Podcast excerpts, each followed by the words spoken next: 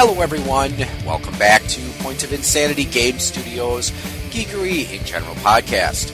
I am Al, and joining me today, someone who, if you give him a roll of duct tape and a pocket knife and a can of whipped cream, he could somehow find a way to turn that into a thermonuclear reactor. Thanks. Now the CIA's listening in. So you probably recognize that voice as belonging to none other than Dan from Radio Free. I could have C4 explosives and plutonium sitting next to me, and I still wouldn't be able to make a bomb. I didn't pay attention to those classes. We had bomb making back in high school and school? No. Well, you got to be careful with that bomb talk because, we're recording this on April, the 11th today? A couple days ago, one of your team's wide receivers, I forgot his name, but one of the we'll just refer to him as dumbass. Yes. One of the Green Bay Packers was at he was at an airport and he joked, to one of his teammates, did you pack the explosives? And it's like, dude, you really, at what point did that seem like a good idea? You can't make a joke like that. You can't even make a riddle. Could you make a limerick? No. A haiku? Not even a haiku or an anecdote. Yes. And I even remember back when I was a little kid, I remember when we went to the Milwaukee County Airport, there was this cardboard cutout that they had positioned in places where it had a picture of like, a cop or something. And it said, warning, even, joking about carrying weapons or explosives can lead to, a fine and prison time. And, in a way that actually kind of segues nicely into today's topic. We are going to talk about the glory of the 80s, both good and bad. So one of the things that made me think about doing this topic is every now and then you'll see an article or a video on YouTube where they'll show kids, usually the, children about, our kids' ages, sometimes a little younger, reacting to things like the Atari 2600 or a Walkman or a VHS player. So, have you ever seen those videos or read those articles? No, but I can give you an example of a situation that actually happened in real time at my house a while back when my daughter was going through my CDs and she pulled one out by those known bastions of all that is the late 80s, Poison, and she pulls it out and she goes, "Dad, these girls look weird." I'm like, no, that's Poison. Those are guys. No, they're not. Well, we all made that joke back then, but they indeed are guys. Yeah, and another similar situation, just when we talk about how our kids viewed the things we grew up with. And I've told this story a couple times on the podcast, but back when my son was, I'm wanting to say about 4, maybe 5, we had a Nintendo Wii at the time, and, he'd seen me play like Super Mario Brothers 3 on it. And I remember he came up to me. He had my old Super Mario Duck Hunt cartridge. And he's like, "Dad, what's this?" I'm like, that's a video game that I used to play when I was a kid. And he was like, "It's got Mario on it." I'm like, "Yeah, that was one of the first Super Mario Brothers games." He's like, "Let's play it." He then takes this NES cartridge and tries to figure out how to get it to work with the Wii. Did he?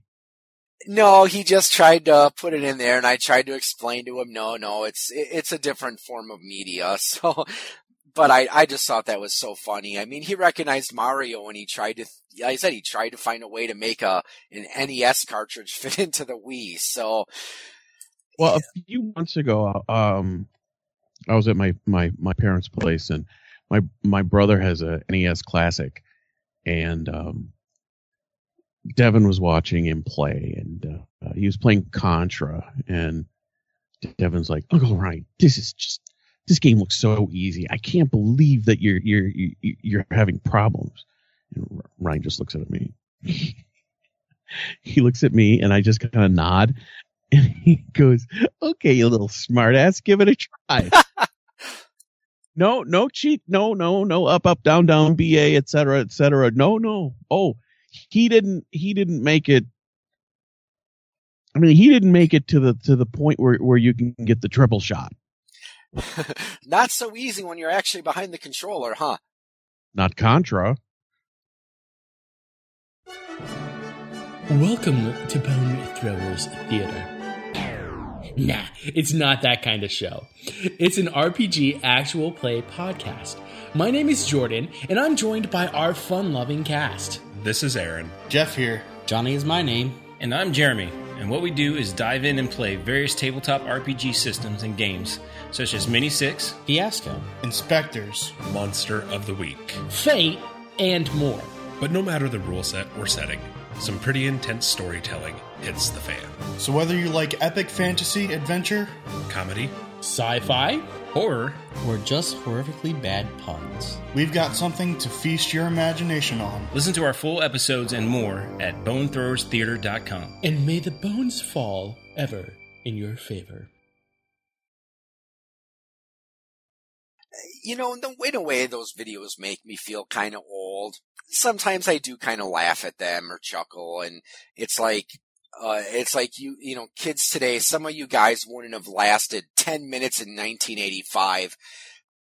So that's, again, those videos and those articles I see now every now and then, that's what made me want to think about this topic. And my personal opinion, and of course, you know, you all are welcome to agree or disagree with me, but in a way, I think that we grew up in a unique time because, I mean, of course, we've seen technology advance a lot in, you know, the 90s and the, you know, the 2000s, but I think we really saw a lot of that in the 80s. I mean, we look at things like computers, cable TV, home media players, video games.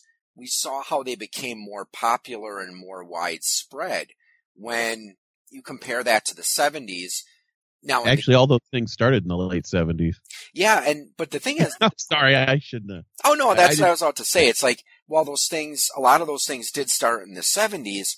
It wasn't until the 80s that they started to become a lot more common and widespread, because the prices began to come down to the point where, you know, you didn't have to be a doctor, a lawyer, or, you know, a wealthy businessman to be able to afford some of this stuff. Well, it's consider the fact that I want to say when it first came out in 1977, the Atari VCS, if you adjusted for inflation, you would have paid about $750 $2017. Yeah, because I think it was IGN. There's some video game website that they did have that graphic at, I think you're referring to, where it showed the different video game systems through the ages, or not the ages really, the last couple decades, and showed how much they would cost in the current day. And yeah, some of them, they were expensive, for the time. And so that's where I said we really, I think we grew up in a unique time. Now, there's some people that say that every decade, every era has a certain zeitgeist, a spirit of the era. So for you, what would you say that the zeitgeist of the 80s was?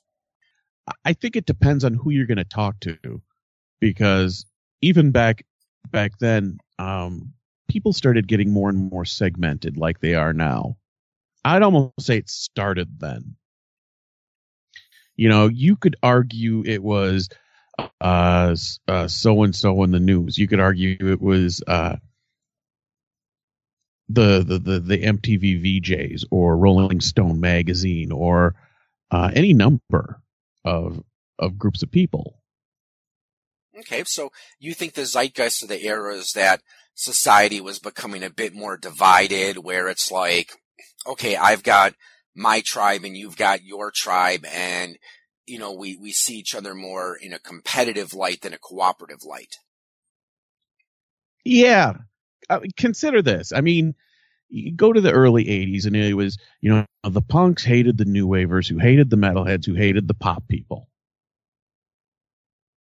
Okay. You know? Yeah, I can see that. And for me, though, I would have to say really escapism was the zeitgeist of the era for a few reasons, which we're going to be discussing during the show today. Now, I think to some extent, again, depending on who you ask, when we look back at the 80s, some people almost see it like a joke or like almost like a parody of itself. But I think that there's also people who see it as this time that was kind of, you know, carefree and, you know, this time of these, you know, pop stars and home entertainment and home leisure becoming bigger and better. But despite all that shiny coat on the outside, I think there was somewhat of a dark undertone. And we're going to get to that as we talk about some of the things that we think defined the 80s. Let's get the dark and gritty stuff out of the way. We're going to be talking a little bit about politics and social issues, but don't worry, we're not going to spend What's that? I said, do I have to? We're not going to spend a lot of time on it. And some of those, and trust me, one of the reasons I want to talk about the politics and social issues is because I think that is relevant to some of the other things we're going to talk about, like, you know, science, technology, and entertainment. So to start, the 80s, they didn't quite open with much optimism, because you may recall we had the oil embargoes back in 73 and 79 where, mm-hmm. you know, there were, I'm sure your parents have probably told you stories about waiting in line for 45 minutes, you know, and to get gas for their car. And there was, you know, some stations they had gas rationing where, you know, they wouldn't let you fill up your tank unless you were, you know, less than half a tank full. And, you know, also the other thing that really kind of hung over the 80s was the Cold War. And I think this is why I think that it's relevant, is that we often saw the Cold War and those themes reflected in the various movies, media, and to some extent, I would even say sports. Now, mm-hmm. the decade also did have, I don't think it was. Can we go back to the sports real quick? Mm-hmm. I mean, it started with the Miracle on Ice. Yep. I was actually, that's on my list of things to talk about. So. I mean, yeah, it was us versus them at that point. I don't remember much about it. I was pretty squat little turd at that time, but. Yeah, because back then, see, the thing that was unique about it, because I read a little bit about it in researching for the show, and the Russians, you know, of course, back then, and, you know, to some extent, this attitude towards Russia is starting to reemerge, but, you know, they were, you know, the Ruskies, the Reds, the commies, the evil empire, you know, that had this huge stockpile of nuclear weapons just pointed at the U.S. and just, you know, they're just waiting for with their finger hovering millimeters above the trigger. And you know what? Entertainment really grabbed that brass ring like they did in the 60s, because you saw that in the 1960s with James Bond movies and things like that. I mean, yes, a lot of them were Spectre, but there was also a lot. They liked to play off the Soviet thing. Yeah. And then in the 80s, that came back. Anything from, was it Rocky IV? Oh, yeah. Yeah. And Nikolai Volkov and what was it? Iron Sheik. Another. Well, Nikita Koloff. I know he was another one, yeah. But yeah, and you're making a good point when we talk about sports, because with the Miracle on Ice, from what I remember reading, we had primarily a younger, less experienced amateur team. Well, I believe the Russians were using professionals, and they thought that we were going to get crushed, and they ended up winning. But when you mentioned a couple of wrestlers, again, Nikolai Volkov is one of them, and then Again, I think the one in the NWA was right. Yeah. You know, usually whenever you had a wrestler back then that was billed as being from Russia, which of course they weren't always necessarily from Russia. Like I believe Nikita Koloff was actually from like Minnesota. But he was from the US, and Nikolai Volkov was actually from somewhere in Eastern Europe, I think. Mm-hmm. But usually they were pictured as being, they were almost always heels. And one thing that was interesting, what they did with Nikita Koloff is when the Soviets and the US started to reestablish relationships, that's when they made him take a face turn, and he tag teamed with the American Dream, Dusty Rhodes, as the Superpowers. Mm-hmm. But yeah, you made a good point when we see that in a lot of times we saw that in media, movies, TV shows. And again, just get back to what I was saying about how the 80s started. We also had that recession, and we started to see a lot of manufacturing jobs move to other countries, which, you know, that's one of those things where there's two sides to that coin. I'd argue three. Okay. So what's three sides do you think there would be? Because I mean, on one hand, you've got, yes, there's a loss of U.S. jobs, but then again, mm-hmm. by making these electronics in these countries where companies could get cheaper labor for good or ill, that helped make the electronics that we enjoyed more affordable. So again, you didn't have to be a doctor or a lawyer or, you know, a millionaire businessman just to own a VHS player.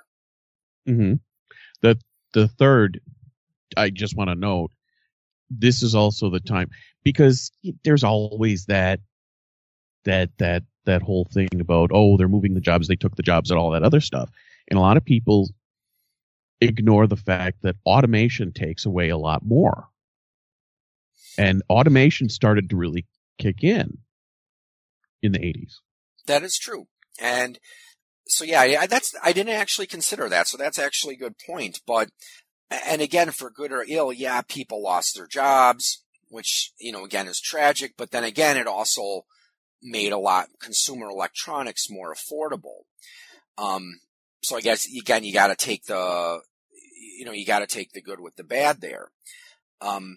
Also, we saw in government, there was more an emphasis towards deregulation. And another one of the political issues we saw back then was the whole, you know, trickle-down economics started to get more popularity. Again, this idea that, you know, okay, you give all the money to the wealthy, they're going to use that money to invest in their businesses, and then they're going to create more jobs, and all those new jobs is going to create more of a demand for consumer goods, which in turn is going to stir the economy, and companies are going to need to create more jobs and such. And now we're not going to really debate the effectiveness of trickle-down economics and how it didn't work. At least mm-hmm. It didn't work in the way that it was promised that it would work. But I think that's something that was very much the spirit of the age, or part of that zeitgeist. And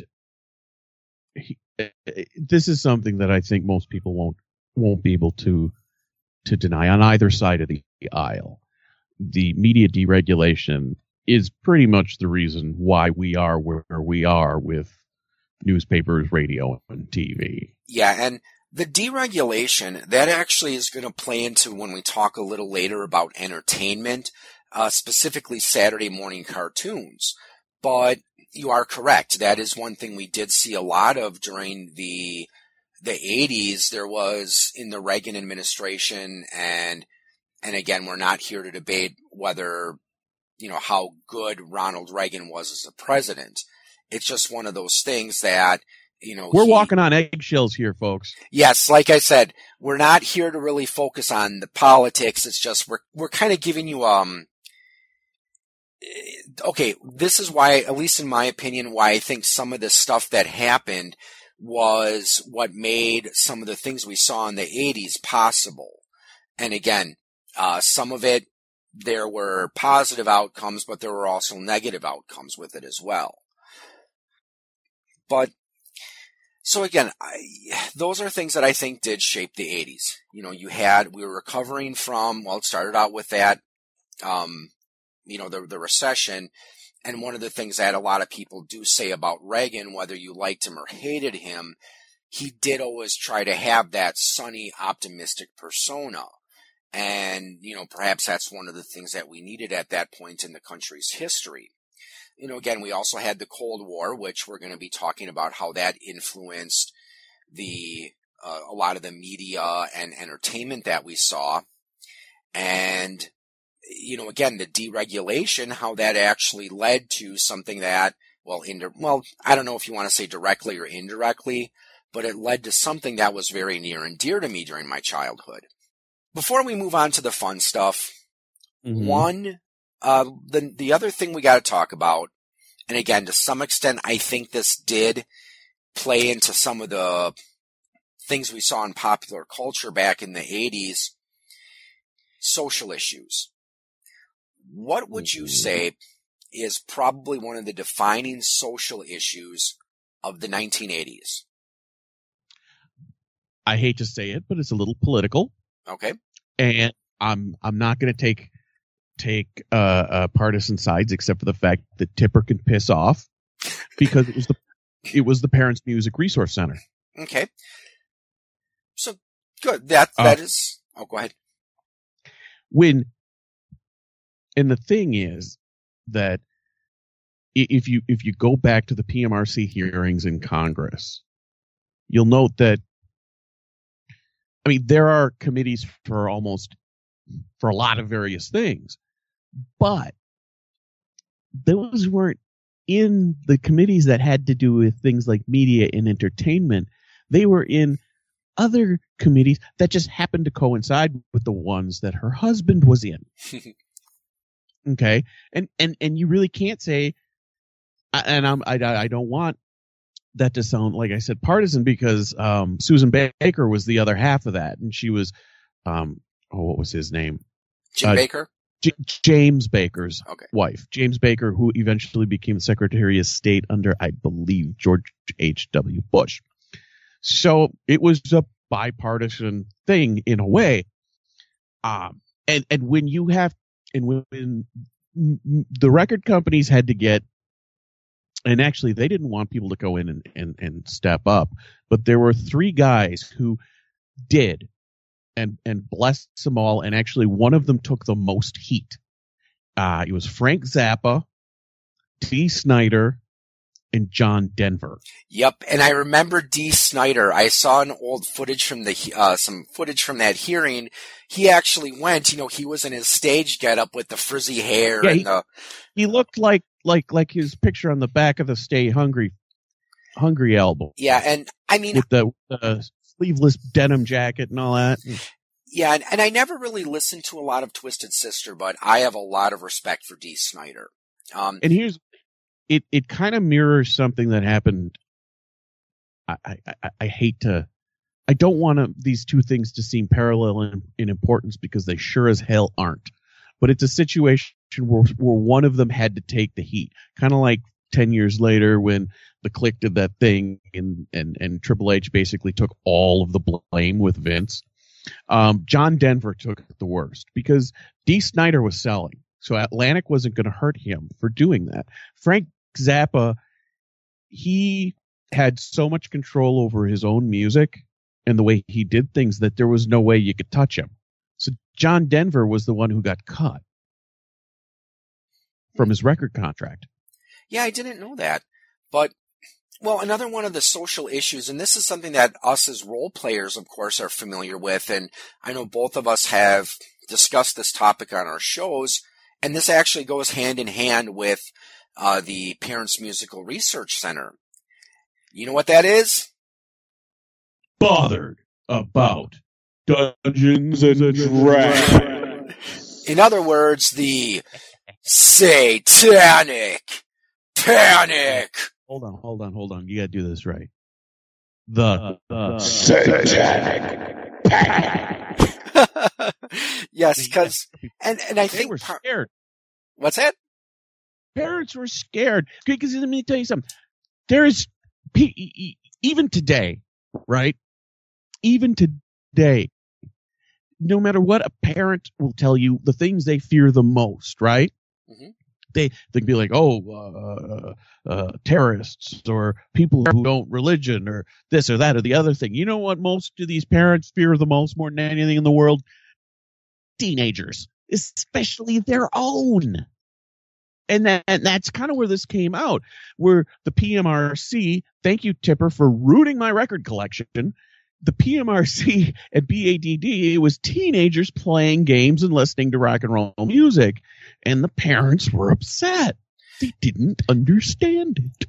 Yeah, and I think one of the things we can kind of owe to this is, and again, this goes back to politics, the rise of evangelical right-wing Christians and their influence in government, which, you know, and again, not bashing on anyone who necessarily follows that ideology, but I think it was relevant there. And I will say this, though.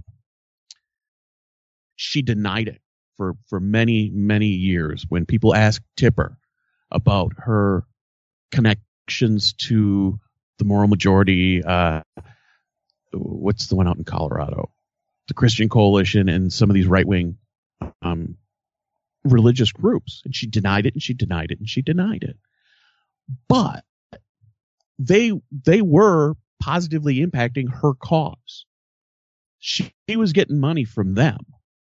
Yeah, and when we look at at the Satanic Panic, and we talk, of course, you know, we both of us have talked before about Dungeons and Dragons and how the Satanic Panic influenced that.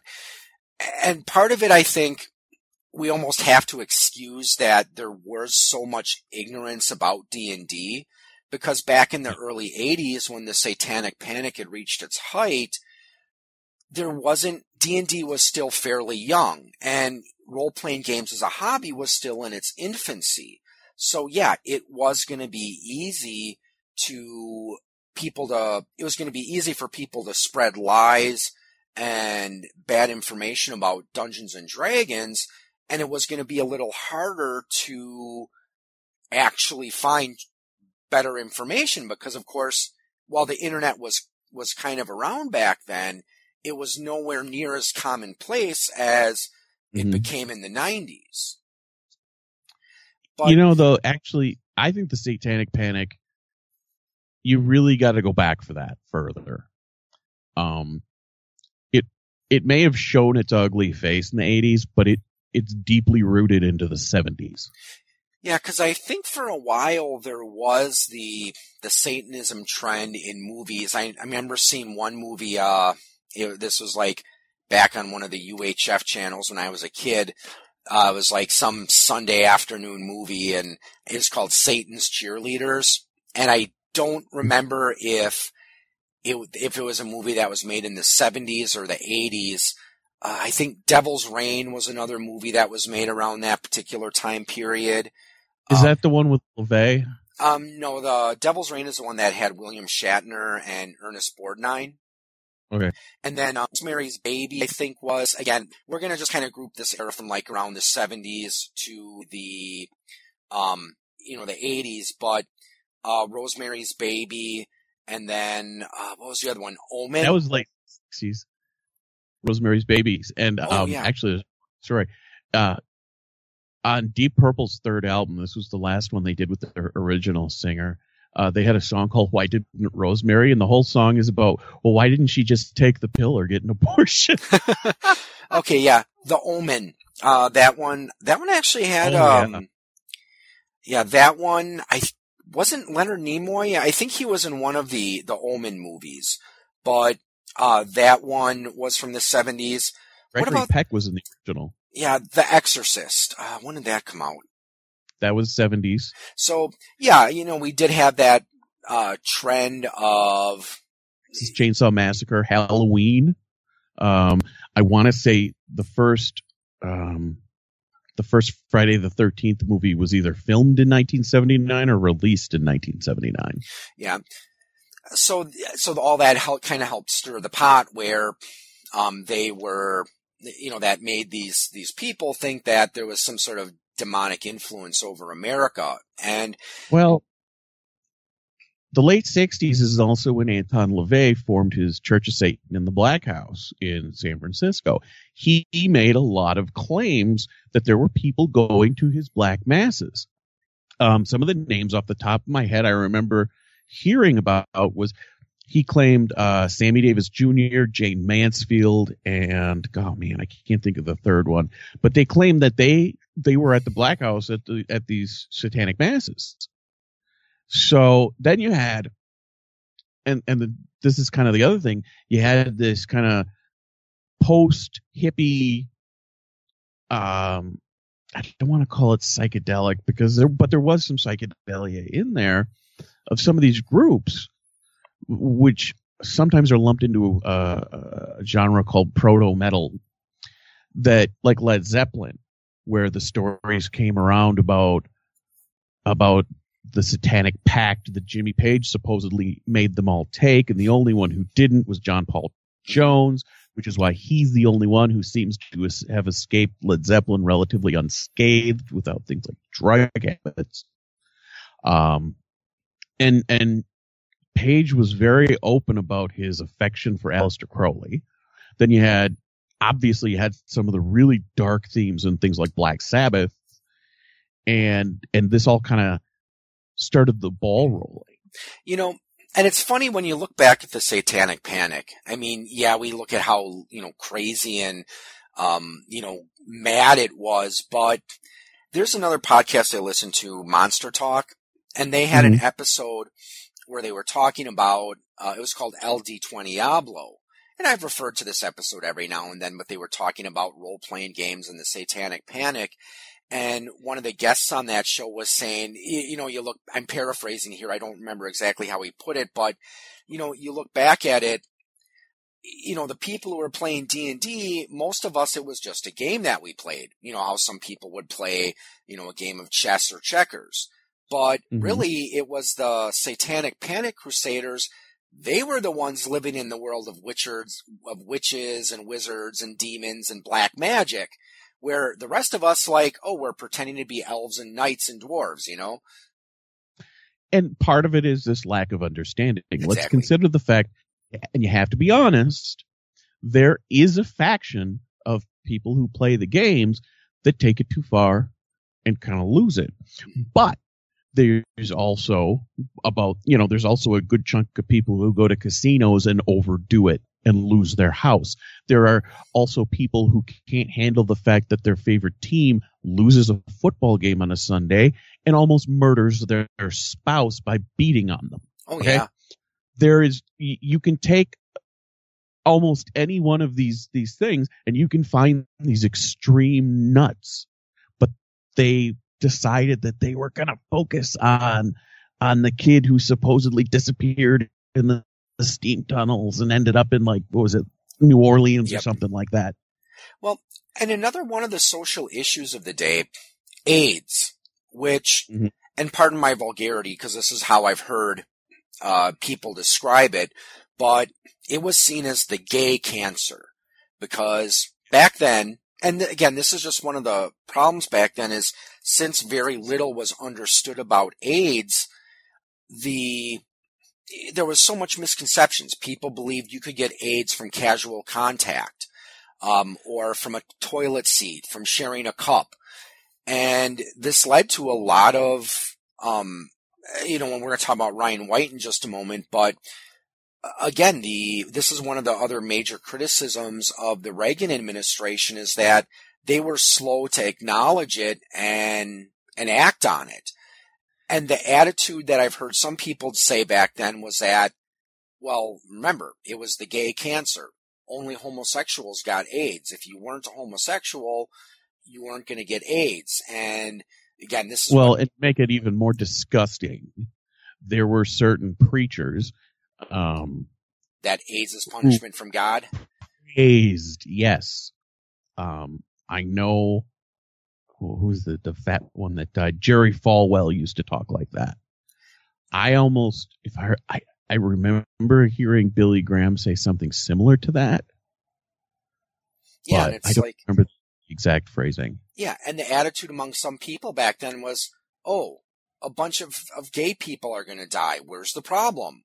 Which, you know, again, looking back, it's easy for us to, I mean, again, personally, it disgusts me when I hear how people used to talk back then. And it wasn't... That's the way some people talk now. Yeah. And, I mean, Ryan White was one of the, you know, the people who helped steer us away from this notion that AIDS was just a gay thing. Because he was a younger kid who got AIDS from a blood transfusion. And right. The poor kid was kicked out of school because, you know, both teachers and other students thought that he was going to be a danger. And when he was allowed to go back into a school, he had to use a specific restroom. And he also had to use disposable utensils because, again, at this time they thought that, as I said, you just have contact with something that an AIDS victim touched, you are also going to get AIDS. Eddie Murphy. I remember one of his old stand-up comedy routines. Again, this was at the time when AIDS was not very well understood. But he had one stand-up comedy where he was saying that, okay, you know, now you have AIDS, you know, and women are hanging out with gay men, and you know that gay man gives a woman a kiss, and she goes home with the AIDS on her lips, and you know, and again, we have to really kind of see that as a sign of the times because, yeah, back then they thought it was possible to get AIDS from a kiss. And to be honest, you gotta give. Eddie Murphy has admitted that he probably shouldn't have told those jokes. He has expressed his remorse saying that's the way it was then, and I was wrong, and now I don't feel that way. So you kind of you almost have to give Eddie Murphy a little credit. Bit of a pass. Well, actually, I used to have that tape. I don't know if I still have it, but at the end of that scene where he was talking about homosexuals, he was like, you know, he even said this and he sounded very sincere. He's like, you know, guys, I don't want you feeling alienated about gay people just because they're gay, because you can play tennis with a gay person. And then some people in the audience were chuckling. He's like, yeah, really, you can. It's just after the game, you're going to be like, I'm going to go get a beer. What are you going to do? I'm going to go somebody's dick. Well, I'll see you later. You take it easy. You go that dick. I'm going to have the beer. And you know what? For the 80s, that was considered relatively tolerant. The other major issue that I think really helped define the 80s was the Just Say No movement and the war on drugs. Because that was another thing that we would see in appearing in TV shows and sometimes even video games. Do you remember the game Narc? Yeah. And then also... I think it was Punky Brewster, but I remember there was one, you know, sitcom back then that was aimed towards kids where they had the Just Say No, in that as well. And showed up on different strokes. Oh yeah. So that was another thing that I really felt defined some of the social issues of the 80s. So we've talked about politics. We've talked about social issues. What do you say now we go to some of the stuff that most people aren't going to find controversial and possibly offensive? Atari? Okay, we'll go to entertainment and technology. And one of the other things that I think really, and actually I want to go back a little bit because we also have to kind of think about the space programs that NASA was doing. Now, as I recall, in the early part of the 80s up until the Challenger disaster, there was a bit more emphasis on manned exploration. I mean, I don't know if you remember hearing about the space shuttle when it first started to, when they first launched it. Oh, yeah. I mean, it was almost like, what is this? A reusable spacecraft? You know, these are the kind of things that people in science fiction movies and TV shows and books had been talking about for ages. So I think that's one thing that excited people, but I don't think some people realize how much our daily lives have been shaped by the space program. Because you think about it, okay, a spacecraft is only going to have a certain amount of space. Well, you're going to have lots of computers and fancy electrical equipment running these craft, right? You got to try to think of a way to make it smaller and more compact. And I think that's one of the other things that, you know, again, maybe some people don't think about, but this emphasis to develop smaller, more compact and more powerful electronics, well, that has led us to the laptop that I'm talking with you on right now. Mm-hmm. So are there any other scientific events of the 80s that you specifically remember or that maybe you found exciting? I remember watching the Challenger blow up live on TV in my third grade class. Okay, that's definitely memorable. Yeah, and... Yeah. You just watch the teachers trying to explain that one. Yeah. I mean, I can look back at it now and go, yeah, that was ironic. Yeah. But yeah, it was pretty crushing. Oh, I know. And and as I recall, there was, in the aftermath of Challenger, there was a lot of talk about, would we ever go back into space again? I want to say it was a good year and a half before they sent another shuttle up.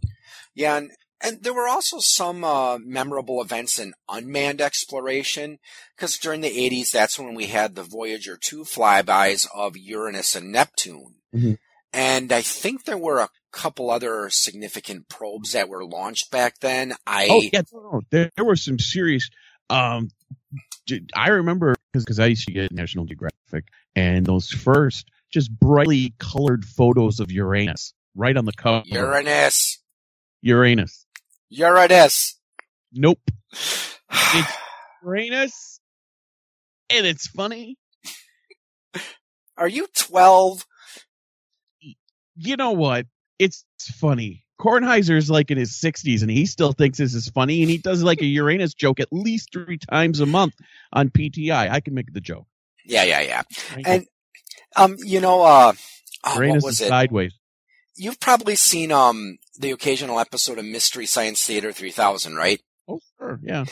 There was this one I caught part of. They were watching some old Hercules movie, and there was someone said in it, you know, and I think these are the ones with, like, Lou Ferrigno. One of the characters in the movie said, "By the blood of Uranus," and then they, of course, are like, "Ah!" I don't care. Yeah, that's funny. Immature but funny, yes. And you know, what's the point of living if you can't laugh at a Uranus joke? Okay, yes. Like Uranus, it's one of the planets you can't see with the naked eye. Did you know there's rings around Uranus? I've heard there's. I know there's not a ring of debris around my Uranus. I mean mine. I mean, maybe there's a ring of debris around Uranus, but not mine. Well, Uranus is composed mostly of gas. Yes, and as green gas. Yes, and there's also lots of things moving around Uranus. Well, and that gas happens to be methane. And Uranus is rolling like a barrel. Okay, yeah, I'm checking out. That's okay. We'll move on. So, technology. And this is one of the things where I think we, again, especially when we look at home computers, this is where we really started to see the growth of computers as, you know, a consumer product. Because earlier, you know, of course, we remember back in like the 50s and stuff, you had the computers that were about the size of a small house, and eventually they started to get smaller and smaller and more powerful. And, you know, in like the 70s, you know, and even into the early 80s, computers were seen as more of a hobbyist thing, you know, most, because, you know, it took a lot of, well, like the Sinclairs you had to build yourself, same with the first Apple. Oh, yeah. So it was something that just not everyone could do until they started mass producing them. And what do you think is one of the most significant developments in computer technology at around this time? At the risk of losing a whole bunch of your Apple fanboys, because they're going to stop hearing my voice when I mention their name just because they love the company so much. But believe it or not, I want to say that it was the introduction of the Macintosh, because you have to understand a lot of what went into the Macintosh became standard for PCs as well. Mm-hmm. And because for me, it was the GUI, you know, the graphical user interface that we know and love. Because, a lot of the older computers, and the Macintosh was one of the first. Yeah, because I vaguely remember when I was younger, when my sister and I, we went to some summer school type thing, summer camp. When we did computers in there, a lot of it was command line prompts. Mm-hmm. And, you still had some graphical stuff, like who can forget, you have died of dysentery on the Oregon Trail. And, occasionally when I was in elementary school, we got to play Math Blaster in the school library. And most of those games you had to load off of your 5 1/4s. Yep, exactly. And that's another thing we saw. We saw the media storage for computers get smaller and more efficient. Because, you had the original floppy disks, which were in fact floppy. But then we got was it like a 3 1/4? Well, it went from like a 7-incher to the 5 1/4 to the 3 1/2. Yeah. And it also had the hard case around it for the increased durability. So this is, and again, just the improvements in computing technology, I think really is another one of those things that really defined the 80s. Now, granted, I don't think computers really started to take off until the 90s, but, now we could, again, we saw them become more affordable. They became a lot more user-friendly, so now you didn't have to be some tech nerd in order to be able to use a computer and just run a simple program. Mm-hmm. So moving on, now let's talk a little bit about entertainment. And this is where we talked a little bit about politics before and social issues. And again, these are things that did play into entertainment. And I'd like to talk about Saturday morning cartoons first. Now, I don't know about you, but, just cartoons in general. Because back then, cartoons were a lot more common on network TV. Because it seems they really don't do and of course there's reasons for this, but you really don't see as many cartoons on the network TVs anymore. It's almost like you see most of them on cable. Yeah. Well, part of that is two big reasons. Actually, I should say one reason. The network Saturday morning cartoon ratings just dumped. Yep. And if we go back to when it first started, and this, we talked a little bit about deregulation before. This is one of the things that helped pave the way for these cartoons that we loved so much. And it wasn't just Saturday morning. As I recall, usually there was about an 1.5 to 2 hour cartoon block before school. There was about a 2 to 2.5 hour block after school. 3 to 5, yeah. Yep. Saturday morning, there was about about a 5 or 6 hour block. And it was like 7 to 10 or something like that. See, I always remember 11. Yeah, I always remember it going a little later because I think, at least as I recall, usually they didn't start transitioning into normal programming until around 11:30 or so. I never made it that far. My mother always kicked us out. Go out and play. And then Sunday, even Sunday usually had about a good 2 or 3 hour block. That's when I remember I used to watch Transformers. When I first watched the episodes, it was a Sunday morning cartoon back then. And I remember eventually, I know for a while it was a morning show. I don't know if it ever was after school in my market. The big one after school for me was Voltron. Yep, Voltron. I should say the line Voltron. The vehicle Voltron was always in the morning, and I didn't want to bother with that one because that was the fake Voltron, and only the real Voltron fans like the lion. And Robotech, I think I can't remember if Robotech was a morning or an afternoon show. I think it was morning, but I'm not sure. But one of the reasons we saw a lot of this big boom in Saturday morning programming was due to deregulation, because now you could advertise towards children when you couldn't really do that before. Because as much as I loved shows like Transformers and G.I. Joe, let's face it, they were more or less a toy commercial. Mm-hmm. That was 22 minutes long and had a plot to it. There's another thing that you got to consider, too, that really helped with the cartoons, especially the weekly morning and afternoon ones, was this rise of... There were the independent channels started doing better, and syndicated programming really started to become popular. Oh, yeah. Like Inspector Gadget, Voltron again. He-Man. There's He-Man. Thundercats. And they were all syndicated. And you kind of had to carry them. Yeah, and... Yeah, because those are other ones that I remember watching both, I think usually after school. But, and I don't know, it seemed like more of an experience back then because, if you had this cartoon that was only on Saturday morning, you had something to anticipate. Now, I was lucky because I only had one sister. So I didn't have to fight too badly for the TV, but I know you had three siblings. Was Saturday morning always a battle in your household, or was it usually resolved pretty peacefully? I lost on Saturdays. I was subjected to the Muppet Babies. My sisters liked. I used to watch that show, and I enjoyed it. Although I liked Pee-wee's Playhouse. Yep, same here. Lost.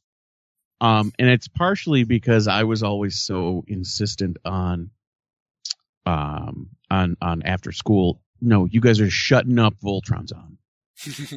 I got Voltron, so I gave up Saturdays. Yep. I was like, you guys can have Saturday. You're giving me my Voltron half hour every day. Yeah, and another reason that I think that these shows were more of an experience is because, remember, in the earlier part of the 80s, VHS players and the VCRs where you could actually record, they weren't as common and widespread as they would be later in the 80s when the prices started to come down. So, you picked the wrong one. Yeah, that's true. And, I still remember the first show I ever tried to record with a VCR. I remember we had cable at the time, and we had gotten cable fairly recently, not too much before, I lost my train of thought, but we had gotten cable, and my sister and I saved up our money and we bought a VCR. And I remember I wanted to record this Gallagher special that was on.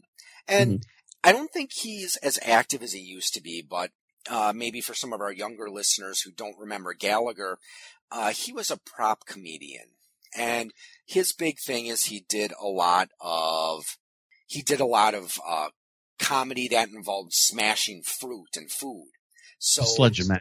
Yep, the Sledge-O-Matic, this huge wooden sledgehammer. And usually the first few rows, where everyone there, had the plastic tarps over them. But I tried recording that, but I didn't set my VCR correctly. Back then they were a lot harder to figure out, I think. And I ended up recording like an hour and a half of Yo! MTV Raps instead. So I didn't get to see Gallagher, but I got to see Kumo D. Exactly. But the thing that, and we talked a little bit about the decline, and there were a couple of things that I think really caused the decline. Part of it was regulations. Around the late 80s and into the early 90s, there was a new regulation where network TV had to have a certain number of hours of educational, informative shows per week. And if you've ever seen a TV show on network TV, if you see like a little E/E, that's what that means. It's a little graphic in the upper corner that's short for educational, informative. Usually like, they might put some science show or some zoology show among the Saturday morning cartoons. But I think what really did it is cable TV. Because again, remember, cable TV was starting to become more widespread and more affordable. And you know, it started out, you had like the Disney Channel and what's some of the other ones, like Nickelodeon, where they could get away with showing more cartoons and more adult, or more, not more adult, but more children's programming, because they didn't have to abide by the same requirements. The greatest show ever on Nickelodeon is, was, and will always be You Can't Do That on Television. Oh, no kidding. And, you know, it surprised me when I found out Alanis Morissette got her start there. Yep. And Adam and Alistair fought over her. Yes. This episode of Geekery in General brought to you by Ross's Egg-O-Rama. Anyways. King Cyber. But anyways, so yeah, and then of course Cartoon Network came along, and so yeah, unfortunately that was the death knell for Saturday morning and after school and before school TV. But, you know, and just one of the things that was kind of strange about this era is they would make cartoons over just about anything. Did you know that Rambo had an after-school cartoon? Were you serious? Yeah, it was called Rambo, The Force of Freedom. Now, I really wish I could be a fly on the wall of that meeting where they said, okay, let's take this R-rated violent movie series and turn it into an after-school cartoon. Well, you got to understand, there was a lot of cocaine in the 80s. Well, then we also go back to the Cold War, because, I mean, I'm sure back then Rambo probably fought the Russians. Also Highlander, though I think that one didn't come around until the 90s. But again, you've got a movie series and a TV series about people who cut each other's heads off with swords. Whose idea was to turn that into a Saturday morning cartoon? Whose idea was it not to? But could have been worse than Highlander 2: The Quickening. I have not seen that movie, but I've never heard anything good about it. Yeah, pretend it doesn't exist. From what I understand, that's put it in the same place as we're putting Gary Sharon's Van Halen album. No, but just about everyone I know who's seen Highlander 2 is that same thing. Just pretend it doesn't exist. Just move along. Yeah, I can't keep going with that. I'm just gonna let that one just go. Yeah, trust me. And you know, there's this network. When talking about cable, MTV. What does the M stand for in MTV? Well, it used to stand for music because they actually played music videos. Yeah, that's right. M did stand for music, didn't it? Yeah, I don't. I remember it was a big event when the Michael Jackson Thriller video. Oh yeah, came out, and I'm happy that I got to see it that night because it was in one of those very short windows where we had cable. Because what would happen is my dad would want cable so he could watch the football games without the fuzz. Then he'd get pissed off at the bill going up, and he'd cut it. Yeah, this happened at least 7 times. Yeah, and I remember. I remember one friend of mine saying that it's like, yeah, they actually used to. That video was so popular, they actually used to post a schedule of when they were going to show it, and it was actually a really good music video for its day. Mm-hmm. You know, and that's one of the things that. Again, really helped launch a lot of artists is when we did start to see the music videos. Yeah. I don't think it's the best video that ever came out, but it's very good. Best one is still Money for Nothing by Dire Straits. Yeah. And Take on Me. That was a good video too. But yeah, I mean, you had, MTV, it became not just a place where you could watch the music. It became almost like a way of life and almost like a fashion as well. Yeah. Well, and it was that was where Kiss officially re-debuted themselves without the makeup. What was his name? JJ Jackson hosted it. Yep. And a little bit of trivia. Do you remember the TV show that Kiss premiered on? Oh, hell. No. It was the Paul Lynn show. It was a Halloween special. You mean Roger the Alien? No, Paul Lind. Yeah, Roger the Alien. Okay, that. Oh, okay. Oh, he plays Roger. Yeah, it's okay. Bad joke. You watch American Dad. Roger the Alien. I swear, Seth MacFarlane completely ripped off Paul Lind. But yeah, a friend of mine played a clip for it one time, and it's like he was saying, "Oh, I bet I know how you got your stage name and stage gear. I bet you had a fight, and your mother's told you to kiss and make up." And of course, from what I understand, the members were just kind of sitting there like, who is this guy?" Yeah, and then he probably responded with his usual.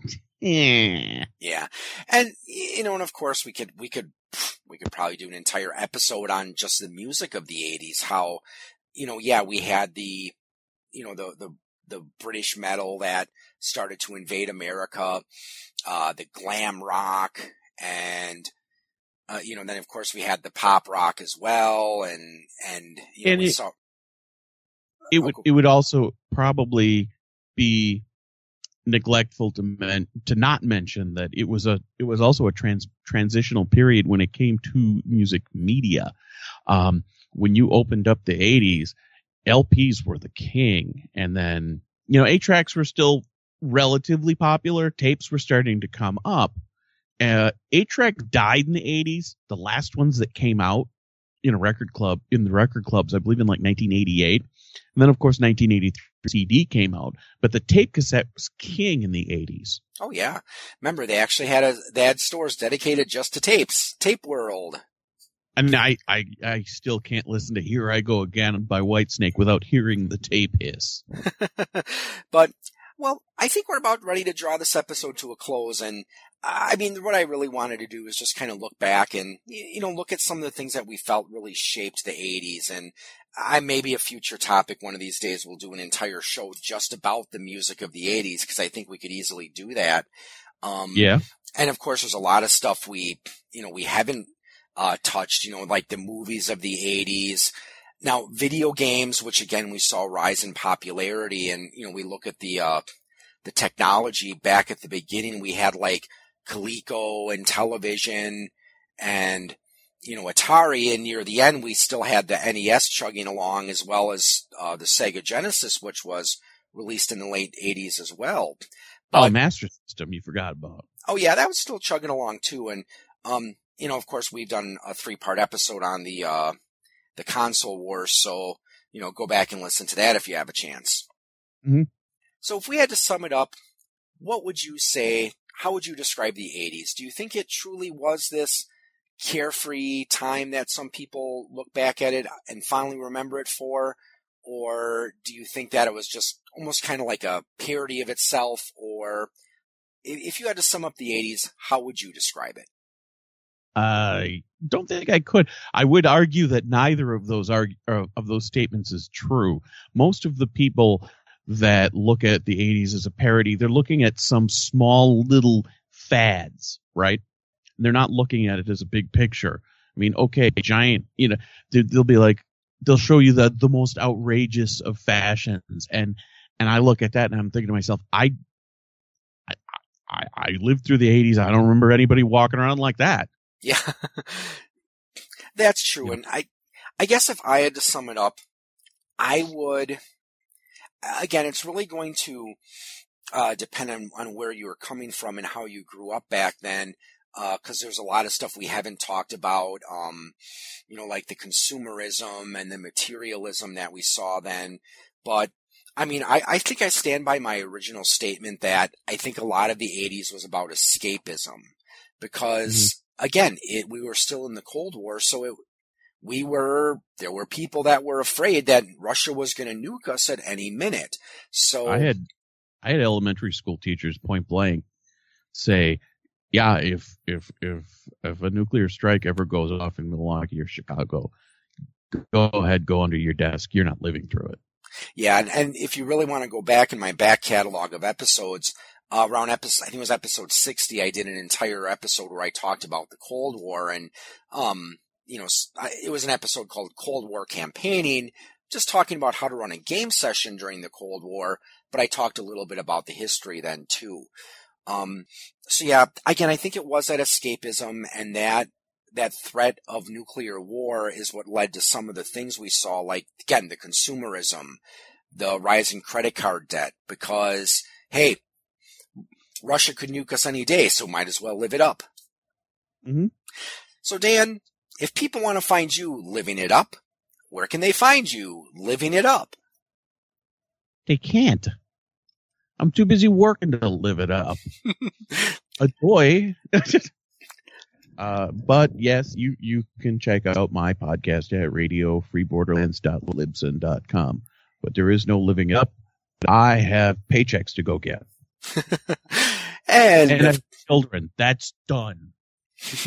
That is true. So, well, I'd like to thank you for joining us, everyone, and have a good evening or morning or afternoon, whatever it is, wherever you are, and happy gaming.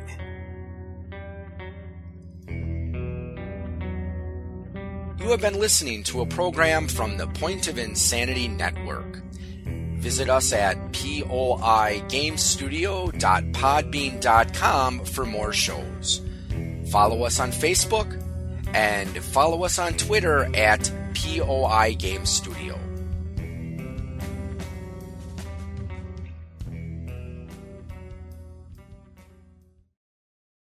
Do you do a podcast about Dungeons and Dragons, role-playing games, video games, or other topics of geek interest? Would you like to cross-promote your podcast on geekery in general? Then drop us a line on our Facebook page at POI Game Studio or POI Network, or contact us through our website at poigamestudio.com, and we'll set something up.